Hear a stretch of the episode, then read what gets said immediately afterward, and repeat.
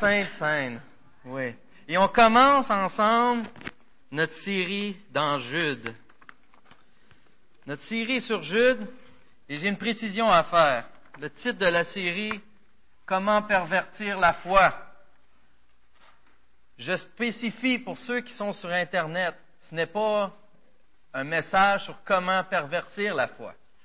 C'est bien sûr ironique. Et c'est des titres qui nous aident à retrouver un peu le sens des textes, comment que le texte est découpé. Donc, dans cette série sur Jude,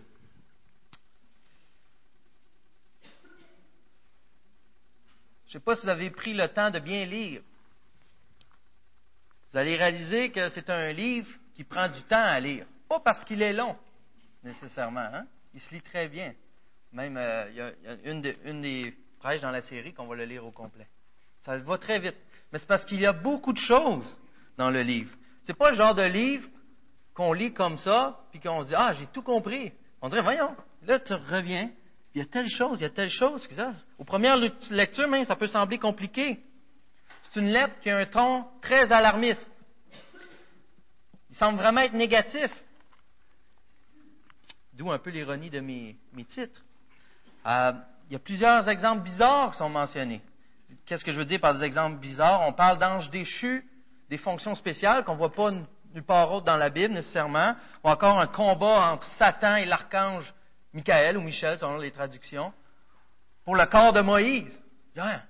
Et ici, on va voir pourtant euh, à la fin du Deutéronome, on ne nous dit pas exactement ce qui est arrivé avec le corps de Moïse. Là, on a des indications. On a des citations des prophètes comme Enoch qui sortent un peu de notre zone de confort. C'est une lettre qui est sous apparence condamnatrice, mais qui en réalité se veut être un encouragement, une exhortation, une sainte exhortation. Donc c'est facile en lisant la lettre de Jude de tomber dans toutes sortes de suppositions, de scénarios sans fin, dans tous les sens. On peut arriver à plusieurs conclusions. On peut finir par se demander à quoi ça sert finalement. C'est quoi le but? À quoi ça rime? Donc ensemble, on va essayer de regarder à travers cette lettre en tenant en notre tête deux choses. La première, qu'est-ce que l'auteur Jude voulait dire à ses destinataires lorsqu'il l'a écrit? Qu'est-ce qu'il voulait dire? Et à partir de cela, pourquoi il a écrit cette lettre? On va essayer de comprendre ensemble pourquoi notre Seigneur a inspiré cette lettre. Pourquoi il nous l'a fait parvenir aujourd'hui? Qu'est-ce qu'il veut nous apprendre de sa personne? En quoi qu'elle rentre dans la pensée générale de la Bible? Et ce qu'on va découvrir ensemble à travers la lettre de Jude. Et je vous propose qu'ensemble, on débute par lire les quatre premiers versets. Et je vais lire dans la version second 21. De la part de Jude, serviteur de Jésus-Christ et frère de Jacques, à ceux qui ont été appelés, qui sont saints ou aimés, en Dieu le Père et gardés pour Jésus-Christ, que la compassion, la paix et l'amour vous soient multipliés. Bien-aimés, alors que j'avais le vif désir de vous écrire au sujet du salut qui nous est commun, j'ai été contraint de vous envoyer cette lettre afin de vous encourager à combattre pour la foi transmise au saints une fois pour toutes. Il s'est en effet glissé parmi vous certains hommes dont la condamnation est écrite depuis longtemps. Ces impies transforment la grâce de notre Dieu en débauche et renie Dieu, le seul Maître est notre Seigneur Jésus-Christ. Le seul Maître et Seigneur Jésus-Christ. Prions. Oui, Seigneur, seul Maître et Seigneur Jésus-Christ. On vient chanter Béni, ô mon âme. Ah, Seigneur, qu'à travers ce message, puisses-tu m'utiliser? Puisses-tu, par ton esprit, Seigneur, nous rencontrer, chacun de nous, que le miracle soit entièrement de toi. Seigneur, que notre âme puisse t'élever. Qu'on puisse te rencontrer, non d'une manière mystique, mais d'une manière personnelle. Qu'on puisse réaliser et faire un pas plus loin dans notre compréhension de l'Évangile, Seigneur. Que Jésus-Christ prenne sa place. On ne sera pas du Seigneur tantôt, la Sainte Seine, alors, grand Dieu, prépare-nous. Prépare-nous à cette communion en Église, celle qu'on peut vivre déjà, maintenant, à partir de maintenant afin qu'on te glorifie, non seulement dans nos actions, dans nos paroles, dans nos pensées, que nos louanges, que notre adoration soit complète, car tu es le Dieu de l'univers qui en est digne de recevoir toute louange et toutes attentions. Merci de nous bénir par le don de ta parole. Et permets-nous d'être à l'écoute. En Jésus-Christ. Amen. Alors, chers amis, tout d'abord, vous avez remarqué comment l'auteur s'introduit. Comment l'auteur s'introduit Dit de la part de Jude. Donc, on a une idée que l'auteur, c'est Jude. Mais il mentionne qu'il est le frère de Jacques. Alors, qui sont Jacques? Qui sont-ils? Dans Marc 6.3, on lit N'est-il pas charpentier, le fils de Marie, frère, parlant de Jésus, frère de Jacques, de Joseph, de Jude et de Simon? Et ses sœurs ne sont-elles pas ici parmi nous? Ils représentaient un obstacle pour eux. Donc, qu'est-ce qu'on vient de voir ensemble? On vient de voir que Jude et Jacques sont bel et bien frères, mais ils sont frères également de Jésus. S'il y en a qui ont de la mémoire, il y a un an ou deux, je ne sais pas exactement, on avait fait les deux premiers versets ensemble. Et là, il faut que je les reprenne un peu. Donc, il y a des points importants. Mais il parle de Jésus. Donc, Jacques et Jude sont tous les deux frères. Il y en a qui aiment dire demi-frères. Mais bon, les frères de Jésus. Alors, pourquoi ici, dans sa lettre, Jude ne dit pas frère de Jésus et de Jacques, ou bien tout simplement de Jésus, comme dit Jacques était absolument important d'être dans la lettre. Jacques avait quand même une position importante, ou dans le sens qu'il était euh, représentant d'une église à Jérusalem, un responsable. Mais pourquoi pas juste dire frère de Jésus? Mais comment il se définit? Jude se définit comme serviteur de Jésus-Christ. Serviteur de Jésus-Christ. Serviteur qui a une connotation d'esclave, pour l'entendre, mais au lieu de frère, serviteur de Jésus-Christ. Il ne se considère pas au même niveau que Jésus. C'est mon frère de sang. Non, il ne se considère pas au même niveau. Il est serviteur de Jésus-Christ. Il s'humilie. Il démontre sa soumission devant le Seigneur Jésus, devant la divinité et la grandeur de Jésus-Christ. Avez-vous déjà entendu parler d'une célébrité? Peut-être que vous admiriez, que vous trouviez euh, cette personne-là, elle a de la morale, elle, fait ce qui est bien, tout. Bon, elle connaît peut-être pas le Seigneur, mais quand même. Et là, vous apprenez dans le détour des manières qu'elle agit. Là, vous voyez sa grandeur à la télévision diminuer. Des choses comme ça. Il y a une femme, par exemple, que je n'aimerais pas, mais quand on travaillait, on faisait un stage en médecine nucléaire, euh, j'ai pu rencontrer une femme bien connue qui paraît bien à la télévision. Mais dans la vraie vie, malheureusement, cette dame-là avait tout un caractère, méprisait les gens je l'ai rencontré à plusieurs reprises, même quand à d'autres travails, ça a donné qu'on restait dans le même secteur. Mais méprisait les gens. Après, comment vous voulez que j'accorde cette grandeur-là à cette personne en l'envoyant à la télévision? Maintenant, je connais la vraie personne. Maintenant, je connais comment elle fonctionne. Je vais en avant comme ça, j'ai de l'air bien beau, fin, parfait, ou presque. Mais en réalité, ma femme vous le dirait très bien, que je ne le suis pas. Hein? Et mes enfants aussi, vous n'avez pas besoin de leur parler bien longtemps. Euh, vous allez vous rendre compte de la réalité. Si vous me connaissez un petit peu, vous allez bien voir que je suis pas mal plus fatiguant que j'en ai l'air. Alors, même si je voulais jouer la grosse tête, je ne pourrais pas embarquer les autres, tant de gens dans mon hypocrisie. Mes proches ne pourraient pas marcher avec moi. Ici, Jude en se définissant comme serviteur, lui qui a côtoyé Jésus, lui qui a vu grandir Jésus, le, nomme maintenant comme étant son maître.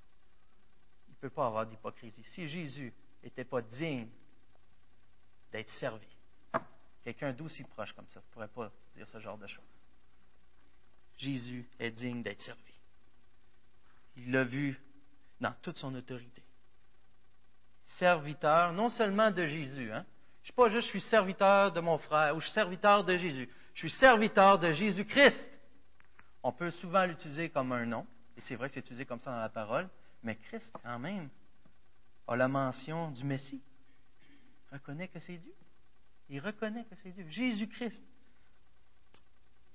Alors, il est serviteur de Jésus-Christ. Sa dignité, son identité, ce qui le caractérise face à Dieu, c'est qu'il est serviteur de, de Jésus dans sa lettre pour appuyer ce qu'il dit, pour donner de l'autorité à ce qu'il fait. Il ne se base pas sur sa propre autorité en disant que j'ai le sang le même sang, ou je suis dans la même famille, ou telle chose, son autorité, c'est Christ.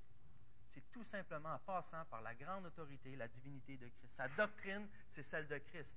Sa foi est basée sur Christ, contrairement aux faux enseignements ou la morale qui va être enseignée.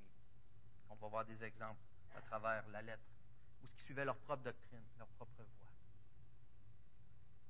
Ensuite, on voit à ceux qui sont appelés. Alors, tout comme lui, Jude, les chrétiens sont appelés de Dieu. Ils sont appelés de Dieu. Appelés de quoi? Appelés pourquoi? Appelés de Dieu d'une vie de péché et de mal pour passer à une vie de sanctification, une vie nouvelle de sainteté. Ça signifie un changement de cap, ça signifie une repentance. On est appelé à cela. Ça veut dire qu'il nous a choisis. Savais-tu ce matin, Dieu t'a choisi? Dieu t'a choisi. T'appelle par ton nom. Tu es appelé à te consacrer tout ton cœur à Dieu.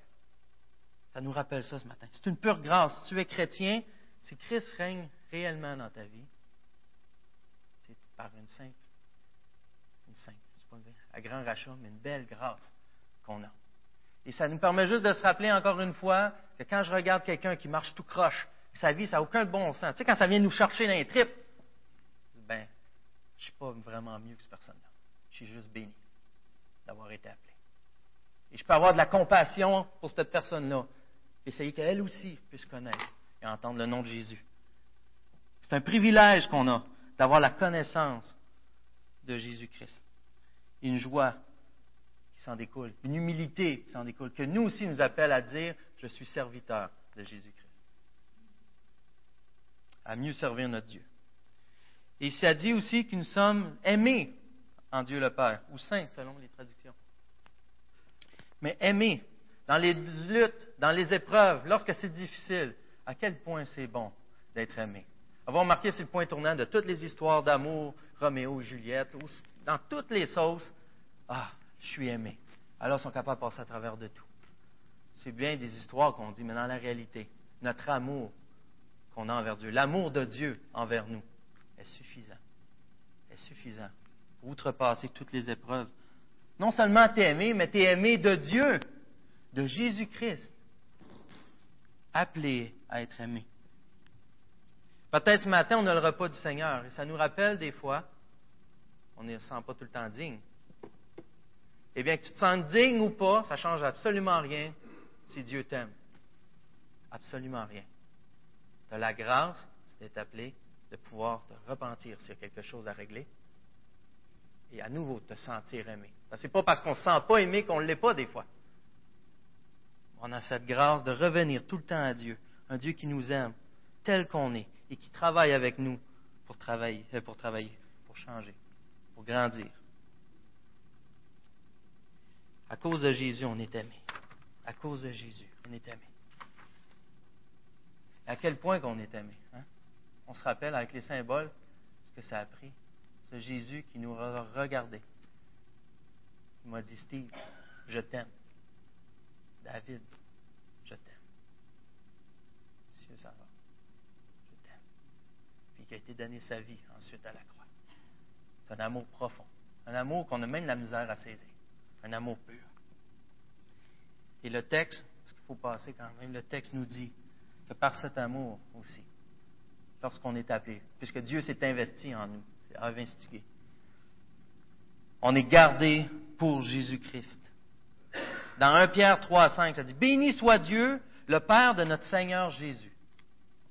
Conformément à sa grande bonté, il nous a fait naître de nouveau à travers la résurrection de Jésus-Christ pour une espérance vivante, pour un héritage qui ne peut ni se détruire, ni se souiller, ni perdre son éclat. Il vous est réservé dans le ciel, à vous qui êtes gardés par la puissance de Dieu au moyen de la foi, pour le salut, prêt à être révélé dans les derniers temps. Une place, un salut, un amour qui jamais peut être enlevé. Peu importe ce qui arrive, peu importe ce qu'on en pense, ça vient tout de Dieu. Et Dieu nous prépare cette place, nous assure et nous garde jusqu'au retour de Christ. Pour Christ. Et dans Romains 8, 31 à 39, Un passage qui est quand même connu. Que dirons-nous donc de plus? Si Dieu est pour nous, qui sera contre nous? Lui qui n'a pas épargné son propre Fils, mais l'a donné pour nous tous, comment ne nous accorderait-il pas aussi tout avec lui? Qui accusera ceux que Dieu a choisis? L'étudiez, vous êtes choisis de Dieu. Je pense que je l'ai dit. Hein. C'est Dieu qui les déclare justes. Qui les condamnera? Jésus-Christ est mort. Bien plus, il est ressuscité. Il est à la droite de Dieu. Il intercède pour nous. Qui nous séparera de l'amour de Christ? Serait-ce la détresse? Serait-ce l'angoisse? Serait-ce la persécution, la faim, le dénuement, le danger ou l'épée De fait, il est écrit, c'est à cause de toi qu'on nous met à mort à longueur de journée, qu'on nous considère comme des brebis destinées à la boucherie. Au contraire, dans tout cela, nous sommes plus que vainqueurs grâce à celui qui nous a aimés.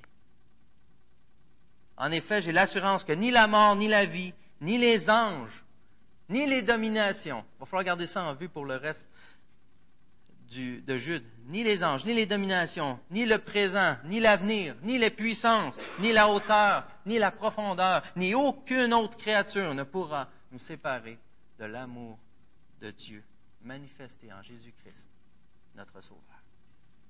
C'est scellé tous les bords, un contrat en béton, par la grâce de Dieu, parce qu'il nous a choisis, parce qu'il s'est investi. C'est pur, c'est saint. Et ça produit quoi? Ça produit compassion, ça produit paix et amour, au verset 2. Pourquoi compassion? On a l'habitude de voir souvent dans les lettres d'introduction grâce. Là, c'est de la compassion. On voit que c'est mentionné à peu près trois autres places. Je peux vous donner euh, dans, un Timothée, deux Timothée, dans deux Jean. Mais c'est toujours dans des contextes de lutte contre des faux docteurs, contre des doctrines des fausses doctrines. Cela nous rappelle que le chrétien a besoin de cette miséricorde de Dieu. On a besoin d'avoir miséricorde de Dieu. Et non seulement à notre conversion, mais tout au long de notre vie, tout au long de notre marche avec Dieu. Tous les jours. Rien de moins que la miséricorde imméritée ne peut répondre aux besoins d'un pécheur. Mais c'est quoi la miséricorde? C'est quoi la différence avec la grâce? La grâce, c'est la faveur qui est livrée, qui est imméritée de Dieu une faveur que Dieu nous fait à des pécheurs coupables. La miséricorde, c'est la compassion qui prend pitié des malheureux qui sont dans le besoin et qui agit pour répondre à leurs besoins. Alors, compassion, miséricorde. Les lecteurs de Jude avaient déjà manifesté, avaient déjà goûté à la grâce de Dieu. Ils avaient déjà goûté à la miséricorde. Mais maintenant, la prière de Jude, c'est qu'ils puissent faire l'expérience en abondance, en abondance, qu'elle soit multipliée. Et la manière que ça se fait, c'est lorsque chacun vit selon la grâce que Dieu leur a donnée. Si moi, j'ai compassion, si moi, j'apporte la paix, si moi, j'apporte l'amour, et si vous, vous apportez la paix, vous apportez l'amour, vous apportez la compassion, tout est multiplié. On tombe dans, dans, un tourbillon qui ne cesse de s'agrandir, où les bénédictions, parce que c'est des canaux par lesquels que Dieu agit d'une manière incroyable, exponentielle. ça, ça demande qu'on se soumette entièrement à lui. Donc, pour en venir à la viande un peu de la lettre, les versets 3 et 4 sont vraiment le résumé du pourquoi Jude écrit la lettre. Et après, je vous dis dans les versets 5 à 17, il donne et explique, il explique quelle sorte de problèmes qu'ils avaient il revient après comment appliquer les deux versets qu'on va voir pour la fin. Et on peut voir qu'ici, il dit bien aimé. Quand je vous disais que c'est une lettre d'encouragement, il pourra dire écoutez-moi bien, là. Bien aimé. Mes amis. Alors que j'avais le vif désir de vous écrire. Mais vous écrire à quoi? Il y a de quoi qu'il brûlait. Il avait hâte. Il voulait s'empresser. Il voulait tout faire ce qui était en sa possession pour écrire au sujet du salut qui nous est commun. Pourquoi qu'on est réunis ensemble ici? À cause du salut qui nous est commun. La seule différence encore entre un club social et une assemblée. À cause du salut qui nous est commun. À cause de l'action de Jésus-Christ dans nos vies. Et qu'est-ce qu'on fait dans les réunions de prière? Qu'est-ce qu'on fait lorsqu'on vit de quoi avec Dieu et qu'on le partage à quelqu'un? Il y a comme un effet encore d'entraînement. Oh, wow! Mon Dieu est vivant, il y a telle chose qui se passe, il y a telle chose. Et ce que Jude avait le goût, c'était de partager, le goût de vous parler au sujet du salut qui nous est commun, cette chose précieuse qu'on a, comme Paul le fait dans plusieurs de ses épîtres, à différentes, à euh, qu'on peut l'attribuer aussi. Mais il avait hâte de le faire. Mais il y a quelque chose dans l'Église qui fait qu'il ne peut pas le faire. Il y a quelque chose de grave. Pour quelque chose, parce que juste, ça brûlait en dedans d'écrire, il y avait ce vif désir, il voulait tout faire en, ce qu'il avait en ses mains, en sa possession, pour écrire cette lettre. Il décide d'écrire une autre lettre, à cause de quelque chose qui est arrivé. Il y a un gros mais. Et à cause de ce qu'il a appris, tous ses plans changent. Il y a une urgence, il y a un avertissement important qui l'empêche même de parler du salut. Il voit que le fondement de leur foi est en danger. Et ce qui arrive, autrement dit, c'est très sérieux. C'est très sérieux. Le fondement de ta foi est en danger. C'est très sérieux. Pourquoi on va le voir ensemble? Ce qui l'amène à exhorter à combattre pour la foi. À combattre pour la foi. C'est vraiment faire allusion à prendre des actions concrètes. Ça fait allusion à, se battre dans l'arène, à combattre pour la foi. C'est non seulement juste le branche-toi, prends un bord ou prends tel bord, mais sois clair. Non, c'est combattre, prendre une action volontaire, positive, suer pour la foi. Donne tout ce que tu as. C'est comme pour ta vie. Mais qu'est-ce qui justifie qu'on puisse passer un, mode si alarmiste en mode panique? Qu'est-ce qui fait que dans cette église, le bouton d'urgence est activé? Combattre pourquoi, dans le fond? Pour la foi. C'est quoi la foi d'abord? On doit discerner ici la foi qui signifie une confiance ou un engagement envers Dieu. Ici, la foi, combattre pour la foi, ce n'est pas une réponse envers Dieu. La foi dont il est question ici, ça fait plutôt référence au contenu de ce qu'on croit. Ça fait référence à l'enseignement, à la doctrine chrétienne. C'est un synonyme, dans le fond, de ce qu'on appelle, nous, l'Évangile. De combattre pour l'Évangile.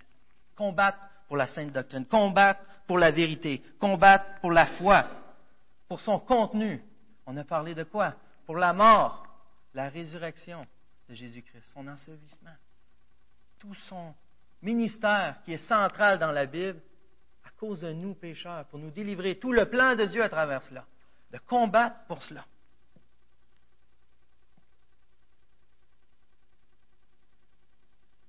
C'est pourquoi, c'est pourquoi que lorsque ces fondements-là sont en danger, on vit un grand problème. On est appelé à évaluer à tous les jours. Et Jude ici les alerte. Et on va voir pourquoi, tantôt, qui est en mode panique si rapidement. Ils ne l'ont pas vu venir. Ils ne l'ont pas vu venir. Donc, c'est possible d'être en danger sans en être conscient. La grâce de Dieu, on en a besoin.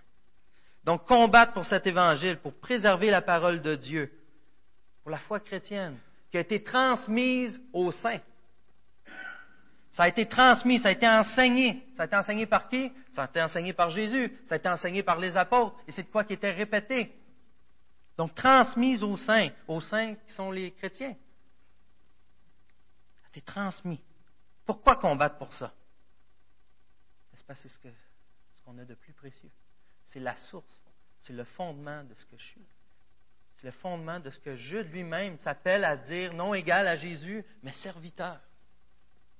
C'est ce qui m'appelle à me dire, je suis serviteur. Ma vie appartient à Christ. Tout le fondement est là. Si on ébranle ce fondement-là, tout tombe. Plus rien n'a de sens, plus rien n'est important si on modifie la vérité, si on modifie l'Évangile, tout le reste n'a plus de sens. Et dans cet Évangile, je suis appelé à y placer ma foi, mon engagement cette fois-là. Alors c'est important que l'Évangile soit, conservé. Vous savez, il y a eu plus, en plusieurs années aux États-Unis, il y a eu euh, un gros sondage national sur les questions religieuses. Et il a été demandé si les gens croyaient en Dieu, une des questions. 95% des gens avaient répondu oui. Ensuite, ils leur ont dit Ils leur ont demandé si leur religion affectait leur politique ou leur habitude de vie. Et 54% un peu plus que la moitié, ont, répondu non. Ça ne changeait absolument rien dans leur vie. Quel genre de foi que c'est ça? Quel genre de foi que c'est ça? Une foi qui ne change rien? Je crois en quoi? Je crois en du vent? Leur fondement de leur foi n'était pas basé sur ce quoi Jude ici appelle à prendre position, à combattre le vrai évangile. Parce que le vrai évangile, lorsqu'on s'y consacre, lorsque Dieu nous appelle, lorsqu'on réalise qu'il nous aime, qu'on a cette paix et la compassion qui vient en lui, ça touche tous les aspects, tout le spectrum de notre vie. On est affecté. C'est impossible d'être passif. Si ce matin vous dites que vous êtes appelé de Dieu et que dans votre vie, il n'y a aucun changement, posez-vous des questions, s'il vous plaît. Posez-vous des questions. Venez m'en poser. Je vous en prie. Je vous en prie. L'Évangile change des vies. C'est, elle ne fait pas juste changer votre vie à votre conversion, c'est continuel tout au long de votre vie. On a des hauts et des bas, j'en suis conscient. Mais c'est toute votre vie. Dieu est vivant tout le temps. Jésus est puissant tout le temps. L'Évangile change des vies. Combattre pour le vrai Évangile. Et ce qui est intéressant, c'est qu'il y a un idiome qui est placé après une expression. Une fois pour toutes. Une fois pour toutes. La foi, l'Évangile, la doctrine chrétienne a été transmise une fois pour toutes. Qu'est-ce que ça veut dire? Ça veut dire que c'est important même, c'est qu'elle est complète. Il n'y a plus rien à y rajouter. Elle est entière. La révélation, la foi chrétienne, l'évangile est complet, est entier. On ne doit rien rajouter ou modifier la doctrine. Sur quoi on base notre foi, notre engagement? Elle est complète. Pensez à tous ces documents que les sectes ou les autres religions rajoutent lorsqu'on rajoute quelque chose à l'Évangile, lorsqu'on l'Évangile n'est plus suffisant, on est dans le champ. Tout, une fois pour toutes, tout a été donné, tout est complet, on a tout ce qu'il faut. La révélation de Dieu qui console et qui change des vies, elle est entière et vraie et puissante. La parole de Dieu complète. Oubliez les évangiles de Thomas et les évangiles qui trouveraient celui de Bozo le clown. Ça ne change absolument rien. La parole est complète. Par contre, on a un bon moyen d'évaluer notre foi. Un bon moyen d'évaluer. À quel point j'y crois ces Écritures-là? Quand Dieu dit quelque chose, à quel point que je suis dédié à Dieu? Est-ce que je suis ébranlé à chaque fois que j'entends une nouvelle comme ça? Est-ce que ma sécurité est ébranlée? Je t'encourage à prier là-dessus. Amène ça devant ton Dieu. Il, demande juste ça. Il demande juste ça il y a des moyens, pourtant, peut-être que vous dites, ben moi, quand j'entends qu'ils ont trouvé telle affaire ou tel document, ça ne m'affecte pas. Mais ce que j'ai pu me rendre compte, c'est qu'il y, a des choses beaucoup plus subtiles dans lesquelles on peut, en, arriver à douter. on a besoin d'être plus vigilant. Par exemple, on voit des, des nouvelles technologies, de la science. À chaque fois qu'on entend une nouvelle euh, au niveau de la science, que ça vient ébranler notre vision de la parole? Est-ce qu'on essaie d'accorder tout le temps? je parle, je parle d'une manière malsainte. Parce que la révélation de Dieu est, pareille avec les Écritures. Par exemple, je pense à un document que j'avais vu dans le Times il y a longtemps. qui essayait d'expliquer les displays d'Égypte. Qui expliquait qu'aujourd'hui, de quelle manière les sauterelles, c'est vrai, on peut observer le phénomène que les sauterelles viennent, puis il y avait tel phénomène, tel... Mais là, quand on tombe là-dedans, c'est quoi le problème? On exclut Dieu. C'est plus Dieu qui a fait venir. C'est plus Dieu. C'était comme, ben c'était comme du sang. Non, c'était du sang. Euh, il y avait telle affaire, il y avait. Là, on commence à négocier puis à interpréter selon ce qu'on voit puis selon ce qu'on voudrait avoir. Il y a un danger pour vous illustrer encore plus loin qu'on peut avoir. Il y a toute une mode qui appelait, ça, euh, j'ai vu un article qui appelait ça la commercialisation du paradis. Puis sur quoi que je vais en venir? Dans la période des fêtes, il y a beaucoup de gens qui m'en ont parlé, chrétiens et non chrétiens, qui remettaient, qui essayaient d'accorder encore les Écritures face à ça. C'est par rapport à un film qui s'appelle Heaven is for real, en française. C'est si, et si le ciel existait, qui est tiré du livre The Boy Who Came Back from Heaven. C'est quoi ça? C'est quoi ce livre-là?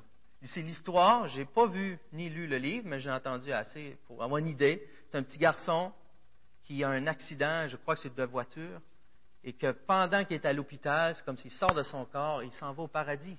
Alors il raconte à sa maman, il dit Maman, je t'ai vu, tu, euh, lorsque je suis sorti, tu, priais, tu t'appelais des gens pour prier. J'ai vu papa, tu étais fâché contre Dieu. Tu, faisais telle affaire, telle affaire. Puis là, j'ai vu telle chose, j'ai vu tels anges, j'ai vu telle affaire, j'ai vu. Comment ça fait que tu avais une petite sœur?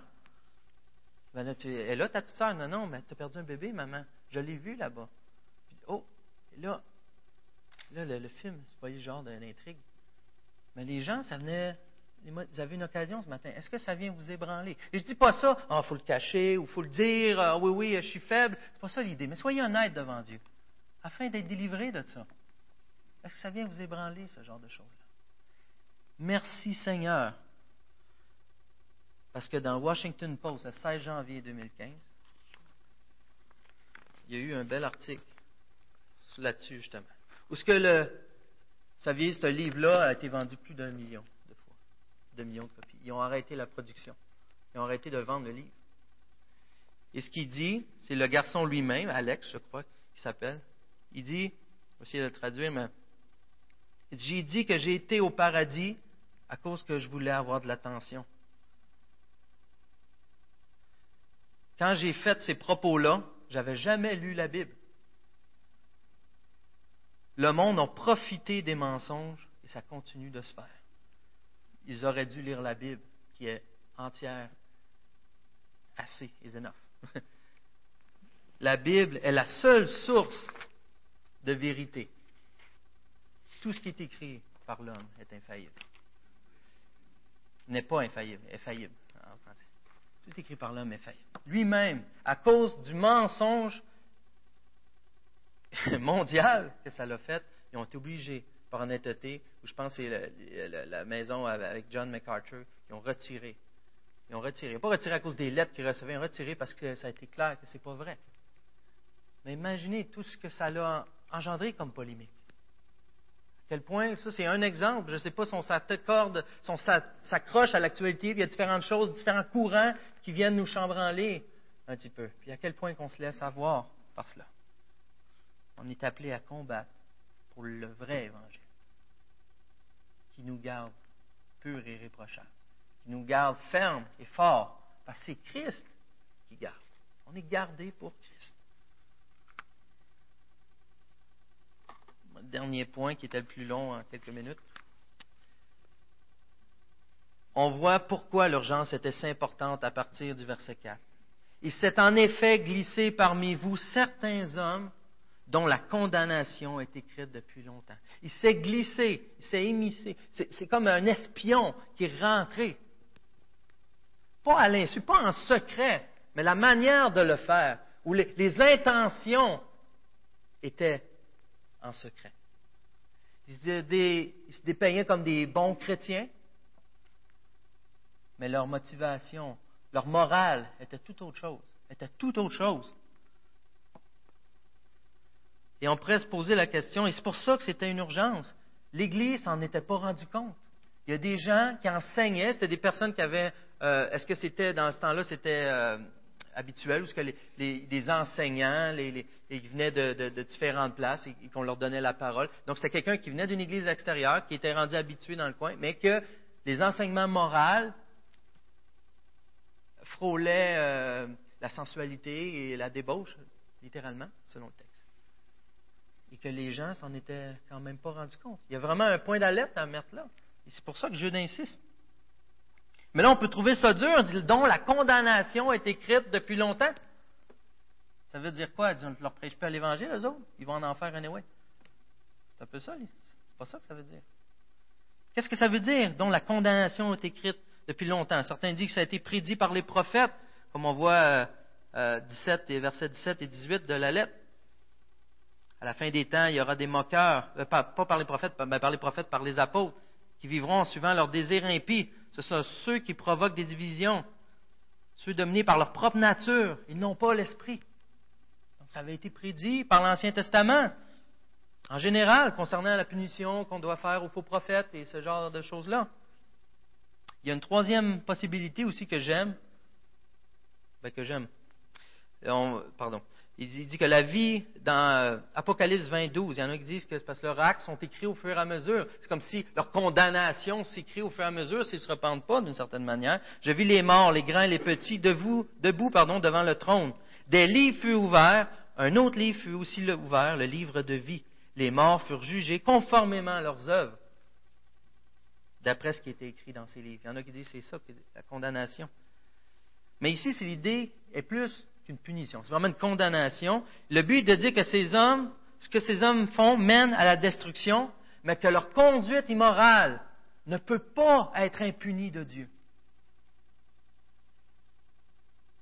Ça suscite une condamnation divine. Dieu ne peut pas laisser ça comme ça.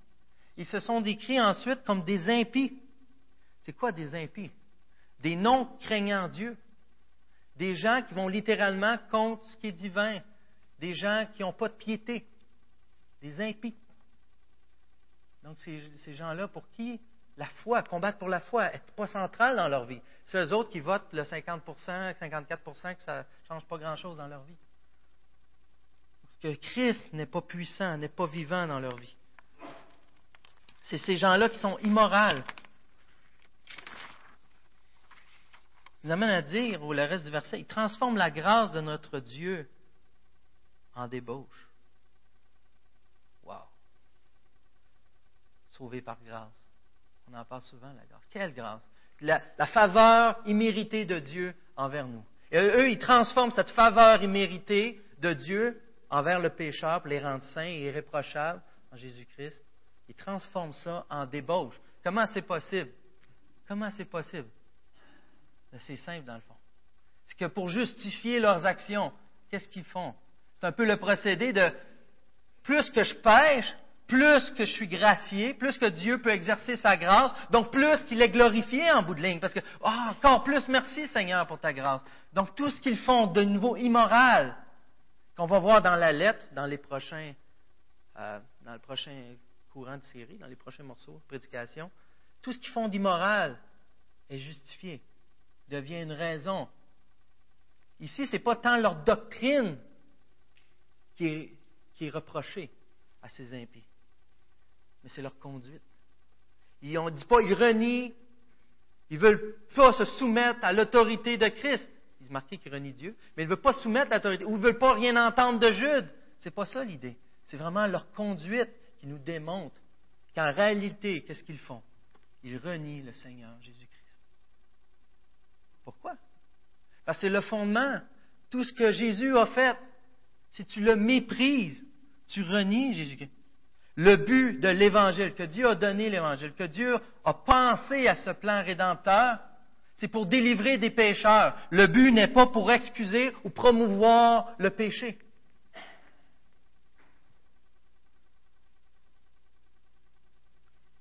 L'idée que Dieu pardonne les péchés, simplement comme ça, comme un Dieu bonbon, ça banalise le fait qu'il y a une demande de paiement pour chaque péché aussi. La tentation d'ignorer les conséquences. Qu'est-ce que ça amène? Ça amène que tu n'as pas besoin de repentance. C'est simplement par grâce. Mais Dieu n'a pas voulu juste donner une grâce, il a voulu avoir une relation. Et lorsqu'il offre sa grâce, la vraie grâce, quand tu connais le Dieu saint, quand tu ne le connais pas, tu te caches dans ton péché tu continues, tu le fais fructifier. Mais lorsque tu connais la sainteté de Dieu, c'est trop grand. Tu te détournes, tu te repens. Et tu suis le Seigneur Jésus. Tu goûtes là à sa grâce, à la vraie grâce. Pas une concept, pas une idée, à la vraie amour pur de Jésus-Christ dans nos vies. On a le repas du Seigneur. Je vais terminer comme ça. On a le repas du Seigneur ce matin qui est l'expression de cette grâce dans nos vies. Comme il se rappelle qu'il a dit Steve, je t'aime. Il a dit à la croix Pardonne-leur, car ils ne savent ce qu'ils font. C'est lui qui a donné sa vie pour chacun de nous. C'est lui qui a manifesté sa grâce. On est réunis ensemble pour le célébrer parce qu'on désire son retour Parce que la dernière fois, on va le faire avec lui. En attendant, Seigneur, reviens. Merci. Mais est-ce qu'on est, est-ce qu'on est des chrétiens qui sont transformés par la sainte doctrine? On est comme ces impies qui utilisent Christ pour se justifier en bout de ligne ou pour apaiser notre morale? Sommes-nous brisés par ce sacrifice que ces symboles représentent ce matin? Est-ce que ça a une vraie signification dans nos vies? Est-ce que c'est juste un rituel? Je n'ai pas la réponse pour vous. Mais j'espère, mais j'espère que vous allez pouvoir trouver Christ à travers. Car lui seul donne un sens à tout cela. J'inviterai les placeurs s'avancer.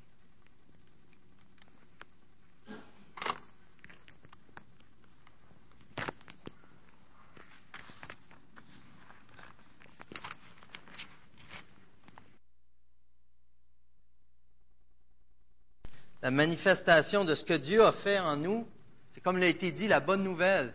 Huit personnes qui ont exprimé le désir de se faire baptiser.